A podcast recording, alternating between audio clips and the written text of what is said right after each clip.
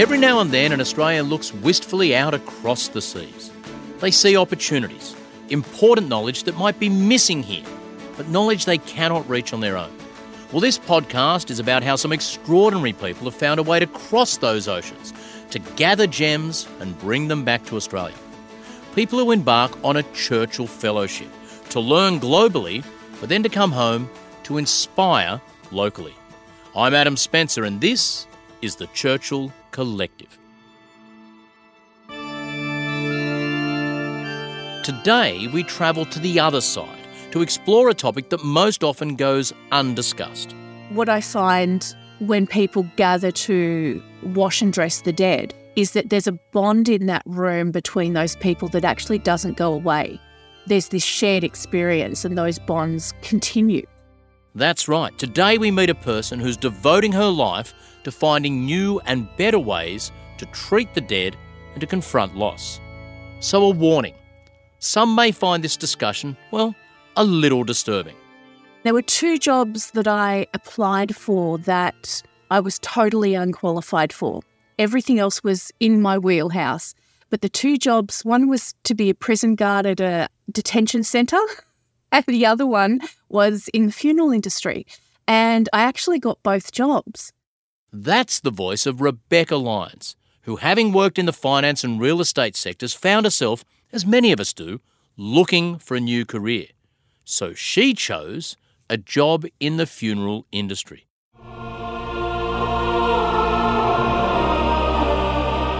It was there she began a new journey, helping clients through some of their most difficult times and arranging and conducting funerals.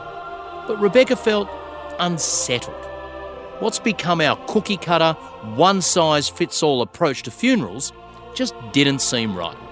I discovered, and I'm still to this day floored by the amount of people that walk through the door of a funeral home in their 50s and 60s and go, no one ever has ever died before. We don't know what to do. Mm. How does this work? What are our choices? And we've made the industry such that you get a limited set of choices back. So from the moment someone dies, you're on someone else's time frame. You ring the funeral home and they will come, usually within about two hours. They will take the person away. You'll be told when they can have an appointment with you to arrange the funeral. You'll be told when the chapel is available, and you might get a choice of celebrant. You'll get a choice of coffin, flowers, cup of tea, three pieces of music, see you at three o'clock on Friday. And you're, from the time of death, you're on someone else's time frame the whole way along. And so I looked at this and I looked at what that meant for people who were coming back in, you know, to collect ashes weeks later and what those few weeks had been like for them. And I just got to the point where I thought we could do things better. So, how did you lead from having those observations, those feelings, to a Churchill Fellowship? Well, I was talking to a dear friend of mine who is one of the most intelligent, beautiful women I know. And I was lamenting all of this to her about how I didn't think we were doing the best to serve people's grief and bereavement outcomes. And I was starting to see these things happen overseas and be really fascinated by what was going on. And she reached over and she said, Dear, you need a Churchill Fellowship. And I went, A what? Well, no one's going to, what? What is that? um, and she explained what it was. And she said, Go along to their roadshow and just check it out. And so that's what I did. It's interesting because what you're passionate about is not top of mind, traditional part of the Australian funeral industry way of thinking about things. There are some topics where if you want to go on a, a or Fellowship, it's probably pretty obvious where you should go and who you should meet up with. That that itinerary almost creates itself. Where did you go and why? How did you work out where you wanted to go? What was at top of mind when you were exploring the whole concept of death and grief and that journey worldwide? Well, not content to do things in the easiest form. I actually Why am I not surprised? No, I pitched a project that was in two parts. So I didn't have one focus. I looked at the relationship to death and ceremony, but through alternative body disposal technologies. So that was one focus. And then community and family based approaches to death and dying. So I kind of had two prongs to what I wanted to do because they marry so beautifully. Like people who approach death and dying, a ritual ceremony, people who approach those things differently will often look for example better ecological outcomes for body disposal. So the two things were related but different. And so I looked at both of those categories and went, what's happening around the world and what's the biggest bang for the buck, basically. Because the Eastern world has some beautiful death traditions and they've been connected with death for centuries, where the Western world has lost that connection. And so I focused very much on things that were directly relatable to the Australian experience because the real core purpose of a Churchill is that you bring back knowledge that will better the Australian experience. So Rebecca put together an itinerary in which she'd experience death practices in parts of Europe and North America. She studied how funerals are conducted from the Czech Republic to Mexico, where death becomes part of the community story. So in Mexico, they have this process where when the person dies, they go and ring the church bell and everyone knows to gather. There are elders in the community that are trained in the prayers for the dead. And so they come, and over the next day or two, the whole community is with the family and the body of the person who's died in that space. Some people go and dig a grave. They do a, a, procession and carry them to the church. They then carry them to the burial ground and do the burial. And then they have these beautiful things where, like, nine days after the death, they all get together and do the procession and have a ceremony again. And then 40 days after that, they get together and have a procession and do the ceremony in the church. And then, of course, they have the Dias de los Muertos, the Day of the Dead celebrations every year as well, where the ancestors visit. And so they have these beautiful things built into their social system. When you've gathered to wash and dress the body of someone who is dead, there's this shared experience and those bonds continue.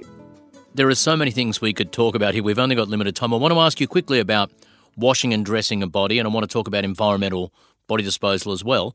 So, when you've met families in Australia who want to wash and dress the body. And I've never before this conversation heard of it even happening, but the way you describe it, it makes so much sense. What sort of families reach out and ask for that? Do they tend to know it about it in advance? Do you propose it as an option and they decide to come around? What do you experience in that space, Rebecca? It's a little bit of both, but I think people come to home funerals and family led funeral care three ways, one of three ways. One is financial. I mean, funeral poverty is a real thing. And people are starting to make financial choices rather than emotional ones when it comes to funerals simply because they can't afford a ten or twelve thousand dollar price tag. So people start looking for financial alternatives. People come to it out of bad experience. So they, you know, no industry is perfect. And so they will have a bad experience and go, we don't want that again. Let's look at what else is out there. And then people come to it. I kind of liken it to you know, being a reformed smoker or something, which I am. Mm-hmm. But, you know, people have these experiences and then they want to tell everyone about it because it's so incredible. So I think they're the three ways people find themselves in the space of, you know, considering doing things a little more themselves. And that's where an end of life doula comes in. You see, Rebecca now works as a doula, spelled D O U L A but it's an ancient concept. A doula engages with a family to ensure the end of a loved one's life is handled the way they want. And that may mean a complete departure from our accepted funeral norms. We'll go into that a little bit later. Traditionally, a doula is a non medical person who comes into the death process from the very start. They can coordinate the palliative care process, they can ease a family's journey towards inevitable grief and then they handle the funeral arrangements in whatever form they may take. I guess you could think about it as a sort of concierge to the grieving. The word doula is an ancient Greek word, and traditionally it means woman of service, and they were the women that ushered people in and out of life. An end of life doula is a non medical support to a person who is dying, their family, and their community. They come into a situation sometimes at the very start, at the diagnosis of a terminal or a life limiting illness, and they can stay in that journey or dip in and out of it as the family and the person require over however long that journey is going to take. And they can coordinate the care of someone, they can provide respite and vigil, they can do legacy work with people, they can do really practical and logical things. So the, there's research out of the Western Sydney University that says it takes a team of about 16 people to care for someone who's dying at home. And that team of 16 people could be everyone from the doctor, the people who are coming daily to do showering, you know, your occupational therapist or your exercise physiologist, and then your friends, like who's going to collect the mail, make the meals, do the transport. So a doula goes, how do we coordinate those 16 people and keep them all on the same page? How do they all communicate with each other? And, and how does everyone know what's happened if they haven't been there the day before?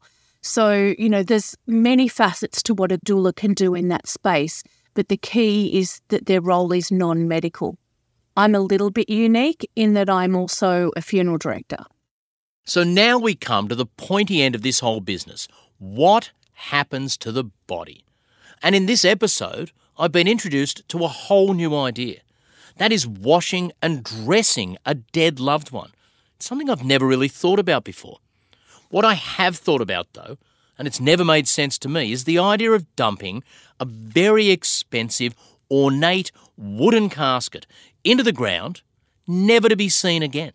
So I asked Rebecca about the new and interesting methods of body disposal, methods that she learned about on her fellowship, and how she's now introducing them into her practice.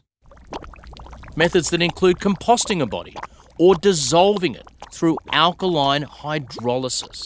Alkaline hydrolysis is a process where the body is reduced to a pre DNA water level. So it's reduced to liquid. All the proteins in the body are broken up. The body goes into a chamber. The chamber is made up of 95% water, 5% alkali. And the movement of that water over a period of, you know, two to three hours will actually reduce everything protein based in the body. So what comes out is this beautiful, absolutely stunning white bone and anything foreign like pacemakers or artificial knees or things like that. That water in, in the gold standard version of alkaline hydrolysis, that water is then treated, the pH is treated down below 9.5, and then that water gets released into the water cycle, just like your grey water from your washing machine.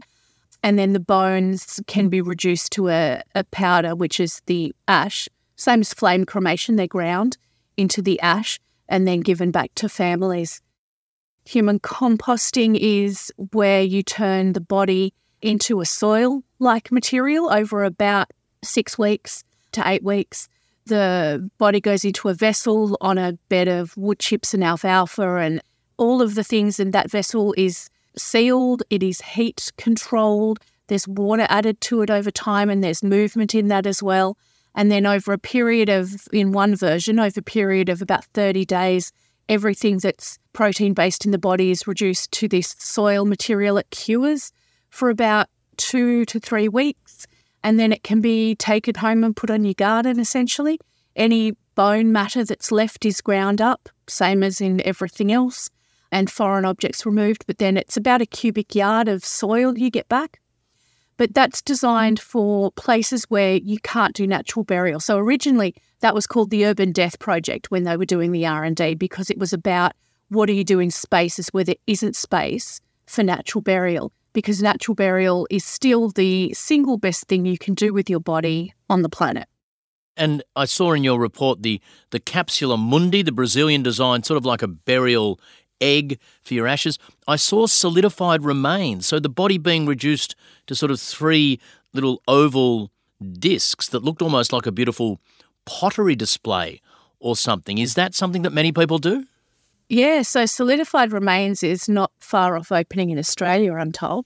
But the idea of solidified remains is that you take already cremated remains, so you take ashes, you put them through a ceramic process, and you get back about 40 odd stones. Those stones can be, you know, painted, engraved, set on altars, given to grandchildren, mates, distributed between friends and family, and they are completely sterile, but they are the remains of your person.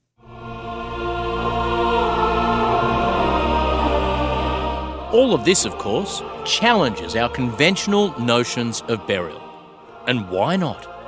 But what's been the response from the community and industry professionals? Rebecca says it's not been easy for those with a financial interest in the status quo to accept the idea of home funerals. But she says she's empowering the community by taking a lot of the expense out of the process. There's not a lot of ways the mainstream industry can step into home funeral without turning it into a premium product and making it unaffordable. And that sort of disempowers the community, where what I'm talking about is giving back to the community and empowering them to do for themselves. So that's a bit of a challenging thing to negotiate at times. And some funeral directors have embraced it, and others have gone, well, you know, we don't know how to make money out of that, so no, thank you. But the natural burial is taking off.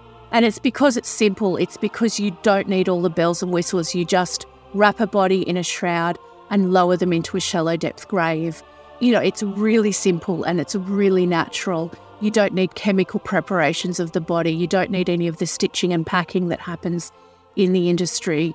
You don't need the big, heavy coffins with plastic lining. You don't need a concrete vault under the ground, which, you know, if you bury in a plastic lined hardwood coffin in a concrete vault under the ground, all you're really doing is creating human soup. You know, natural burial is about putting all of the nutrients in the body back into the earth, into those aerobic layers of the soil. And the community response to those things has been absolutely embracing because the community just look at the models of natural burial and home funeral and go, actually, this makes so much sense. The census data in Australia, Rebecca suggests we live in increasingly non religious times. More people identify now as having no religion and, and, rising significantly over the last 20 years in Australia. Does that mean, as the community, if it continues to head in that direction, are we more likely to consider the sort of forms of burial you're talking about? Are they do people of more religious connection tend to stick to the traditional ways, or is there no association really between your religious beliefs and the sort of death and disposal methods you might embrace? I think they're very separate. I mean, we've done home funerals with people who have had a very traditional Catholic mass for their person. And, you know, the son of the deceased put mum in on shag pile carpet in the back of the ute and drove her to the church. So we've done natural burial that's been religious and natural burial that isn't. You can have these things and do these things, and they will support whatever religious or spiritual or cultural beliefs that you have. I can't think of anything more Australian than someone putting mum's body on the back of a shag pile carpet in the ute and driving her to the local church. But that just, I mean, if the ceremony was still beautiful and if it was what mum wanted and what the family were comfortable with, while some people might bristle at that image, why not do that if that's the way you want to embrace the journey? This is the thing. And the whole purpose of this is reclaiming. This is a community reclaiming.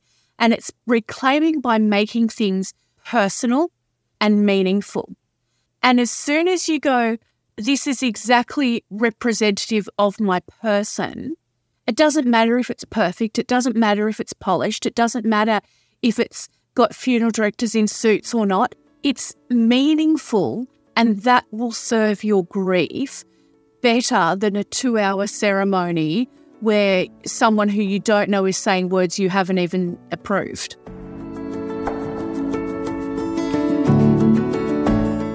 This is a classic tale of how Churchill Fellowships work. Not only did Rebecca get to travel to learn new practices and then bring them home, but she's now focused on spreading the word. And like so many other fellows, she's not content with keeping all these new ideas to herself. So, looking ahead, what are your aspirations? What are your hopes for the future of funeral practices in Australia? Rebecca, how would you like to continue to make a difference in this area? Well, in the interests of making a difference, we've actually formed a charity called the Australian Home Funeral Alliance. And we are in the process of writing an educational workshop, and we would love people who know how to find funding to help us find funding to roll that out across Australia. What we would like to do is create a series of death care leaders across Australia so that in every state or territory, if someone wants a home funeral, there's not just our website that people can go to for information, but there's actually people who can disseminate information and, and assist. Your title page on the Churchill Fellowship website says you love, quote, promoting good, honest conversations about the end of our lives. It can be a tough subject to broach, but it is so important to talk about it. Rebecca Lyons, thank you for such a good, honest, and absolutely fascinating conversation today. Thank you.